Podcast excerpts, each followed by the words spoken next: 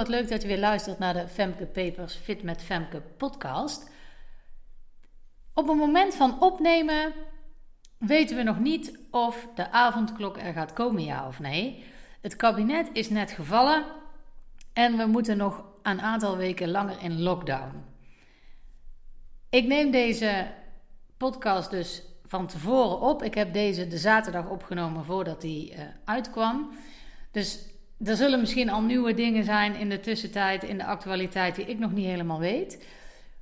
Maar op zich maakt dat niet uit voor het onderwerp van deze aflevering, want het onderwerp is om positieve dingen te blijven zien. Om dezelfde situatie vanuit een positief oogpunt te bekijken in plaats van vanuit een negatief oogpunt. Mijn klanten, maar ik zelf ook en ik denk heel Nederland heeft het op dit moment gewoon lastig, omdat we weer langer in lockdown moeten, langer online moeten lessen, die avondklok die boven ons hoofd dreigt. Het valt allemaal niet mee. En nou kun je, en ik merk zelf dat ik het um, toen er over de avondklok weer werd gepraat, echt wel even lastig vond. Van ja, hé, hey, hallo. Maar uh, ik ben de helft van de week alleen. Ik zoek dan graag vrienden op. Dat moet in de avonden, want overdag werk ik. Dat gaat dan dus niet. Weet je, ik, ik kon me prima uh, staande houden doordat ik toch wel lekker aan het werk was, daar energie van kreeg. En de loze momenten op kon vullen met gewoon zinvolle contacten als ik daar behoefte aan had. Als die avondklokken komt, dan kan dat niet. Ja, tenzij je er niet aan houdt, want ik vraag me af of het te handhaven is. Maar in principe wil ik me wel zoveel mogelijk aan die regels houden. Of tenzij je dan ook maar meteen bij die mensen blijft slapen en s'morgens vroeg gaat vertrekken. Maar goed, ik merkte dus dat, dat me dat echt raakte. Dat ik dacht, ja hallo, nou pak je wel echt gewoon bijna alles van me af. Ik heb heel lang ben ik positief kunnen blijven. En ik heb ook wel eerder al een momentje gehad. Daar heb ik toen ook een podcast over gemaakt. Dat ik het wel weer even beu was. Maar dan heb ik vrij snel toch wel weer om kunnen draaien. En nu merkte ik dat het me ook weer wat meer moeite kostte. Nou, en dat is eigenlijk ook wel het, dieptepunt. Nou, niet alleen voor mij, maar ik denk van heel veel mensen. Dat het steeds lastiger wordt om jezelf staande te houden. Om het positief te blijven bekijken. Maar dat is wel een keuze. Het kan altijd. Je kan het altijd positief bezien. Een klant van mij die ik heb gesproken, die had het daar ook wel lastig mee. Die kan haar werk nu niet meer doen. En die heeft dusdanig werk dat het ook niet meer online kan. Dus dat gaat gewoon niet meer. Dus die is in huis wel dingen aan gaan pakken. Die is klusjes gaan doen die van de zomer zijn blijven liggen. Ze heeft de structuur ingebouwd dat ze elke ochtend een wandeling gaat maken. Eén keer in de week doet ze boodschappen zodat er niet zoveel in huis is. En dat is supergoed, maar ze merkt wel, oeh, het wordt toch echt wel steeds moeilijker om dat te doen. En dan helpt het wel om naar buiten te gaan. En ik heb het ook wel uh, gepost, gewoon op mijn socials. Dat naar buiten gaan echt wel heel goed werkt. Zeker nu je heel veel thuis zit en niet meer echt naar andere dingen toe kan. Normaal gesproken integreer je die dingen. Ga je op bezoek, ga je um, met de kinderen iets leuks. Dus dan kom je automatisch wel buiten. Nu moet je dat echt op gaan zoeken. Nu moet je bewust gaan kiezen om buiten te gaan wandelen. Maar doe dat, want dan maakt het echt een stuk makkelijker om positief te bekijken. Ik zal een concreet voorbeeldje geven uit mijn eigen uh, persoonlijke leven, zeg maar.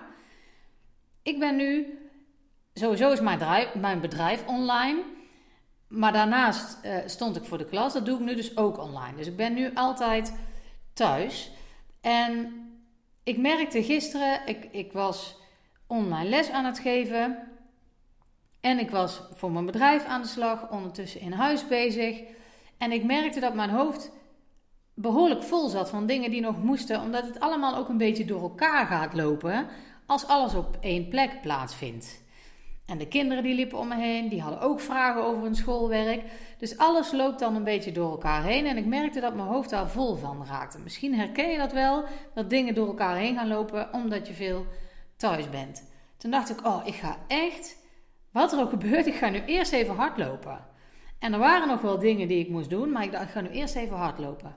Mijn meiden zijn oud genoeg dat ze best overdag wel even alleen thuis kunnen blijven. Dus ik ben even gaan hardlopen. En daarna zag ik het allemaal wel weer wat rustiger in. Er kwam weer rust in mijn hoofd. Je komt andere mensen tegen die zijn gaan wandelen. En niet dat je daar dan per se heel veel gesprekken mee voert. Maar het contact dat je met andere mensen hebt, ook al is het maar even hoi, is gewoon echt wel fijn. Kijk, bijvoorbeeld op een gegeven moment haalde ik wandelaars in en ik kuchte van tevoren. Maar ik moest echt kuchen. Dus niet van ik kom eraan, ga eens aan de kant. Maar meer van, van het zat gewoon in mijn keel. Dus ik doe dat. En die jongens die kijken om. Ik zeg, oh, maar ik had echt iets in mijn keel. Nou, zegt hij, maar het werkt wel. Weet je, dan heb je van die korte interactiemomentjes, wat gewoon heel fijn is. En ik heb het altijd al prettig gevonden. Maar nu, nu je die contacten gewoon echt wel op moet zoeken, omdat ze er gewoon minder zijn, is dat extra prettig. Maar zie die momentjes ook. En dat is het positieve. Je kan wel denken, ik kan dit niet, ik kan dat niet, ik kan zus niet, ik kan zo niet. Net wat ik in eerste instantie deed met die avondklok, ik kan dan ook nog dat niet. Je kan ook denken, wat kan wel? Ik had ook al met een vriendin van mij een gesprekje van... hé, hey, zegt ze, dan blijf ik gewoon bij jou slapen. Dan doen we dat gewoon. Kunnen we ook weer eens een keer lekker wijn drinken, want ik hoef niet naar huis, weet je? Niet dat ik zoveel wijn drink, en zij ook niet, denk ik. Maar het gaat meer om, draai het dan naar iets wat wel kan. Je kan wel gewoon nog naar buiten. Ga wandelen, ga hardlopen, ga dat doen. Ga mensen bellen. Ga op andere manieren contacten leggen. Want als je dat doet, dan blijf je denken in mogelijkheden. En dat geeft veel meer ruimte en veel meer rust in je hoofd. Dan wanneer je gaat denken in wat er allemaal niet kan. En dat is, dan, dan kom je heel snel in die teneur, in de somberheid, die nu toch al heel erg makkelijk voor het grijpen ligt. Omdat we gewoon een heel klein wereldje krijgen en de dingen niet kunnen doen die we graag zouden willen doen. Maar focus dan op dingen die wel kunnen. Zo hebben wij in de kerstvakantie heb ik met de kinderen heel veel spelletjes gedaan. Superleuk. Weet je, er blijft ook niet heel veel meer over. Dus dan ga je dat doen. Maar dan heb je wel echt leuke contacten. Ik zoek vrienden nu wel meer op dan, dan dat ik dat voorheen deed. Dus ik bewust vraag van, hey, heb je vanavond even tijd om even gezellig te babbelen? Of om samen te eten? Het kan allemaal nog wel. En als we daarna blijven kijken, dan blijft het gewoon wel te doen. Blijf niet hangen in wat niet kan. Er af en toe over mopperen is helemaal niet erg. Dat hoort er gewoon bij. Het is ook gewoon niet leuk. Maar we kunnen wel kijken van, nou, wat zijn dan toch nog de leuke, fijne dingen eraan? En om dan even die link te leggen naar hoe dat je dat dus ook toepast als het gaat om je eetpatroon. Dezelfde situatie, uh, bijvoorbeeld ook aan de hand van een telefoongesprek met een klant van mij, maar ook uit mijn eigen praktijk, uh, van toen ik nog daarmee aan het struggelen was, jaren geleden. Als je wat mindere dagen hebt, dan is de neiging om in die kast te gaan grijpen naar de lekkere dingen die je normaal eigenlijk prima kunt laten liggen. Dat lukt dan op dat moment gewoon veel minder. Dan kan je denken: waarom lukt me dit nou niet? En wat stom. En ik vind dat ik dat moet kunnen. En bam, ik ga ervoor. Dat kan. Je kan ook zeggen: Oké, ik vind dit nu moeilijk. Ik vraag even aan mijn huisgenoten om dat wat het meest prikt, wat ik heel graag uit de kast wil pakken, om dat te verstoppen. Dan is het er niet, kan ik het niet pakken, is het ook opgelost. En dan kun je blijven hangen. Ja, maar dat is kinderachtig. moeten ze voor mij de dingen verstoppen? Ik moet dit toch gewoon kunnen? Daar kun je in blijven hangen, maar dan weet je zeker dat het niet gaat lukken. Je kan ook accepteren: oké, dit lukt mij nu dus even niet. Dus ik ga zorgen dat er voor mij geen verleidingen zijn, zodat ik ze niet kan pakken. Prima. Dat hoef je niet voor de rest van je leven te blijven doen. Het is niet zo dat je voor de rest van je leven dingen voor je moet laten verstoppen. Of een kast, uh, de snoepkast op slot te laten draaien en de sleutel te verstoppen. Dat hoeft niet voor de rest van je leven. Maar als je merkt dat iets moeilijker wordt, pas het dan gewoon even toe. Daar is niks mis mee. Dat is geen disqualificatie van jezelf. Dat is geen, oh wat stom dat het maar niet lukt. Dat is de gedachte die je zelf hebt. Dat doe je jezelf aan, maar dat hoeft niet. Het is precies diezelfde situatie. Van er zit iets in de kast, dat prikt, dat roept. Ik wil, pak mij uit de kast. Dan kan je zeggen: Oh, waarom roep jij nou en waarom luister ik daar nu ook naar? En oh, wat stom van mezelf. Of, oké, het roept, help. Kan iemand even zorgen dat het weg is, zodat het niet meer roept? Of, als je alleen woont, Gooi het weg. Gooi het gewoon weg. Is dat zonde? Misschien. Is het erger als je het zelf opeet? Ik denk het wel. Want dan blijf je in die negatieve spiraal hangen. Dus probeer alles positief te kijken. Zelfde voorbeeldje. Je kan al avonden op rij één zakje, één bakje chips pakken zonder de hele zak chips leeg te eten. Terwijl je dat eerst niet lukte. Dus daar ben je heel blij om dat het lukt. Super top. Maar er komt een avond en dan lukt het niet. En dan merk je na één bakje, oh het is eigenlijk niet genoeg. Ja, de zak is nog niet leeg. Hmm, oké. Ik merk eigenlijk dat ik nog wel meer wil. Dan kun je denken, waarom? Het ging al dagen zo goed. Waarom lukt het me nu niet? Wat stom, ik moet dit nog kunnen. Vandaag lukt het niet. Dat wil ik niet. Ik wil dat het vandaag ook lukt.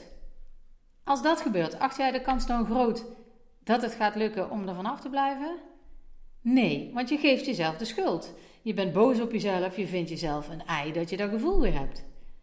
Maar dat kan je niet controleren. Dat gevoel, dat, dat komt of dat komt niet. Dus je kan ook zeggen: Oké, ik heb dit gevoel nu.